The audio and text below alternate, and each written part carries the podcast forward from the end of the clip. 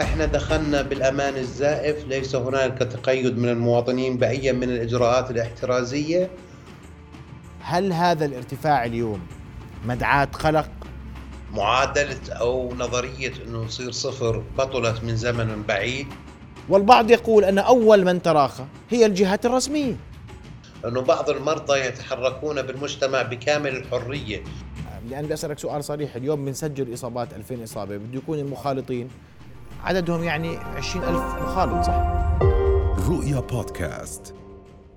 أهلا بكم في حلقة جديدة من بودكاست نبض البلد. خليكم معنا. الإصابات إصابات كورونا ارتفاع في الإصابات اليوم أكثر من 2000 إصابة.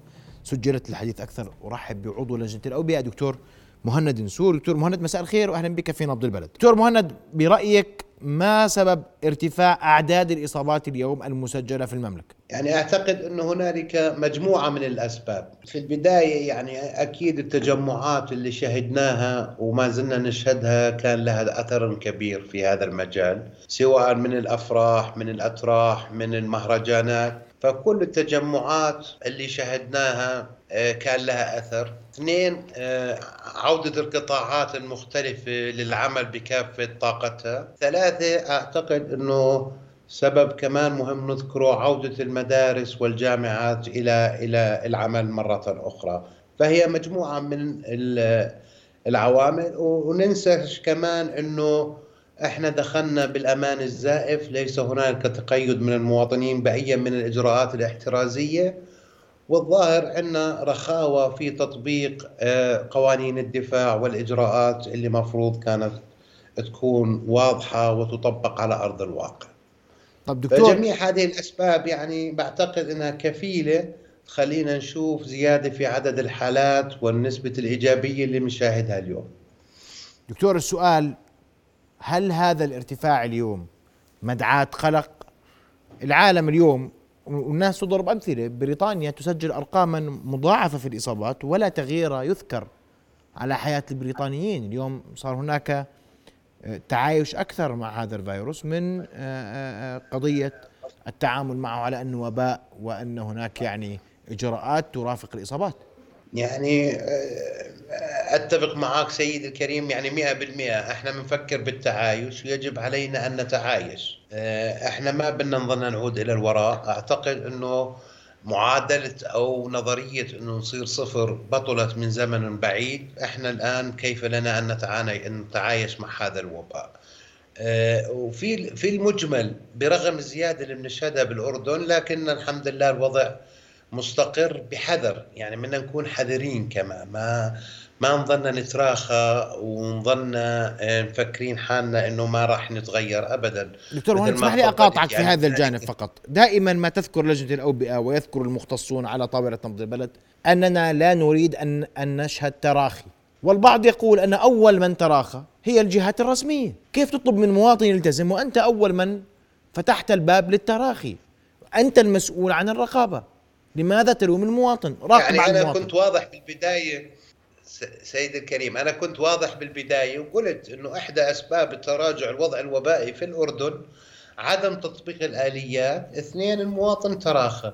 يعني أعتقد أنها معادلة آه، ذو شقين. يجب أن نظهر جدية أكثر من قبل الحكومة وأجهزتها المختلفة. وكمان إحنا علينا أن نظهر اهتمام أكثر في تطبيق الإجراءات الاحترازية.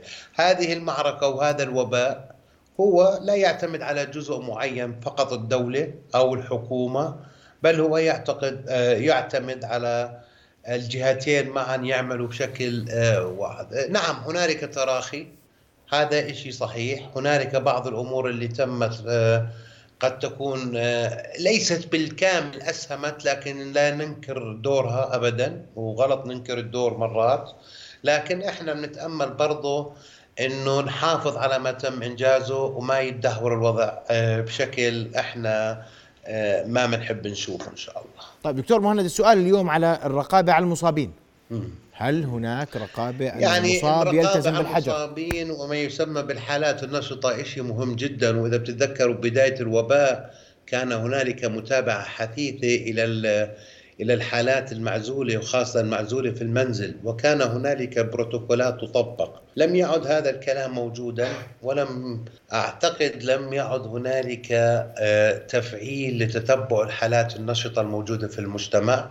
إحنا اليوم عندنا أكثر من بجوز من 20 ألف كما أذكر يعني حالة نشطة وهذا إشي بقلق لأنه هذول حركتهم وعدم تقيدهم بالعزل المنزلي قد يكونوا بؤر أو نواة إنهم يعدوا غيرهم سواء في المنزل وخارج المنزل. فأصبحنا نرى حتى ونسمع من المجتمع إنه هذا هذه الشريحة لا تتقيد بالعزل المنزلي. لكن أضيف هنا أنه كمان نسبة الإصابة المجتمعية ونسبة التطعيم قد تكون من احدى الأسباب أو أحد الأسباب أنه أرخت التقيد بالعزل المنزلي ولم يعد يعامل كما اعتدنا أن نعامله قبل سنة ونص أو سنة وثمان أشهر. هون هون دكتور سؤالي، ألا نحتاج لتفعيل الإجراء على المصابين أقل تقدير؟ يعني ممكن هذا يعطينا مجال للرقابة، يعطينا مجال للمتابعة سيد الكريم يعني كل شيء إحنا آه، البروتوكولات موجودة آليات العمل تم تطبيقها بنجاح فيجب علينا التفعيل وخاصة الأمور قاعدة بتزيد. يعني وصرنا نشهد بصراحة ونسمع من أقربائنا وزملائنا أنه بعض المرضى يتحركون بالمجتمع بكامل الحرية وهذا حقيقة خطر كثير والقدرة على الإعدائية بتظلها واردة. نعم قد تكون خفت عن بداية الوباء بسبب نسبة الإصابة لكنها ما زالت قائمة بشكل كبير يعني. خلينا نقول بالبداية كنا نحكي عن كل حالة قد تعدي إلى ست حالات. اليوم نحكي بجوز عن حالة تعدي حال ونص حالتين. لكن ما زال هناك القدرة على الإعدائية والتسبب في نقل المرض إلى الهاي. فهذه المسألة حقيقة مهمة. ويجب علينا إنه إنه آه، نخليها ببالنا دائما وابدا. طيب هل تبحث لجنة الأوبئة مثل هذه النقاط آه، دكتور؟ نعم يعني بحثنا هذا الموضوع وكذا وإحنا بنشوف مع ظل يعني هنالك متغيرات مع ظل الانتشار المجتمعي واللي بنشوف قديش نسبة الإصابة بجوز تراجعت أهمية هذا المكون قليلا لكن يبقى على سلم الأولويات وآليات البحث والتطبيق ما زالت مستمرة إن شاء الله. طيب هنالك جهد يعني هنالك جهد يبذل وأنا حد علمي يعني هنالك برامج متخصصة من وزارة الصحة لمتابعة المصابين والمخالطين لهذه الغاية. ولكن نحن نأمل أن يتم العودة إلى البروتوكولات وتفعيلها بشكل أكبر. دكتور قديش برأيك اليوم؟ بدي أنا بدي أسألك سؤال صريح. اليوم بنسجل إصابات 2000 إصابة بده يكون المخالطين عددهم يعني 20000 مخالط صح؟ 10 أشخاص بحد نعم. أدنى. خمس أشخاص في 10000 مخالط صحيح؟ هيك يفترض يعني أنا بس ما بجوز ما سمعتش السؤال كويس بس اللي بحب أكد عليه إنه هذا شيء جدا مهم. يعني هذا جزء من الأدبيات المهمة جدا في السيطرة ومقاومة الوباء. فيجب علينا الحذر كل الحذر من الحالات النشطة.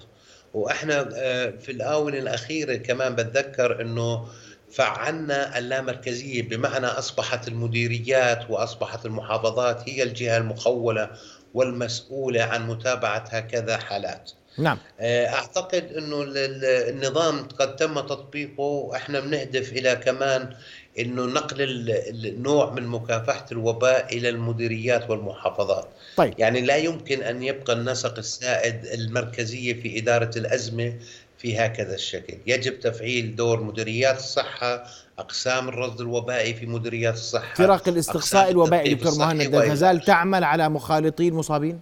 يعني أنا حد علمي نعم هنالك بعض الجهود مبذولة وموجودة بوزارة الصحة متفائل بأن بأننا قادرون على الإبقاء على الأرقام بهذا النسق؟ آه، آه، أعتقد يعني آه، متفائل لكن برضه بدناش نقول إنه بحذر لكن إحنا إذا نظرنا بالصورة بشكل مجمل وخمسة بالمية وسبعة وخمسة بالمية وواحد إحنا ما زلنا يعني في وضع جيد جيد يعني هذا لازم شيء نعرفه. إحنا كمان صرنا آه، من كثر ما بنحكي عن الوباء إنه اليوم زاد درجة ونص درجة وربع درجة. اي ثينك يعني بشكل عام الوضع ما زال مطمئن آه، مستقر. عدد الإدخالات إلى المستشفيات ما زال يعني ضمن السيطرة وهذا شيء مهم جدا يعني هنالك مؤشرات وبائية.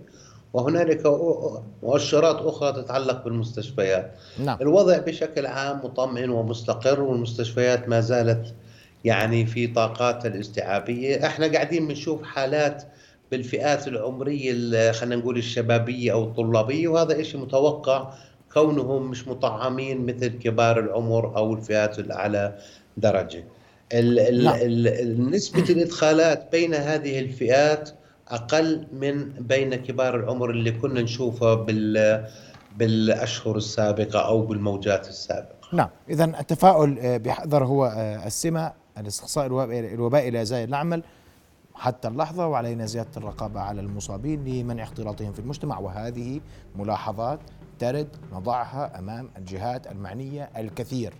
ممن هو مصاب يسير ويجول في المجتمع دون أن يبالي بما يقوم به من إجراء ومن من من فعل قد يسبب ضررا كبيرا على المجتمع. هذه ملاحظة نضعها بين يدي المسؤولين. دكتور مهند أشكرك كل الشكر على وجودك. رؤيا بودكاست.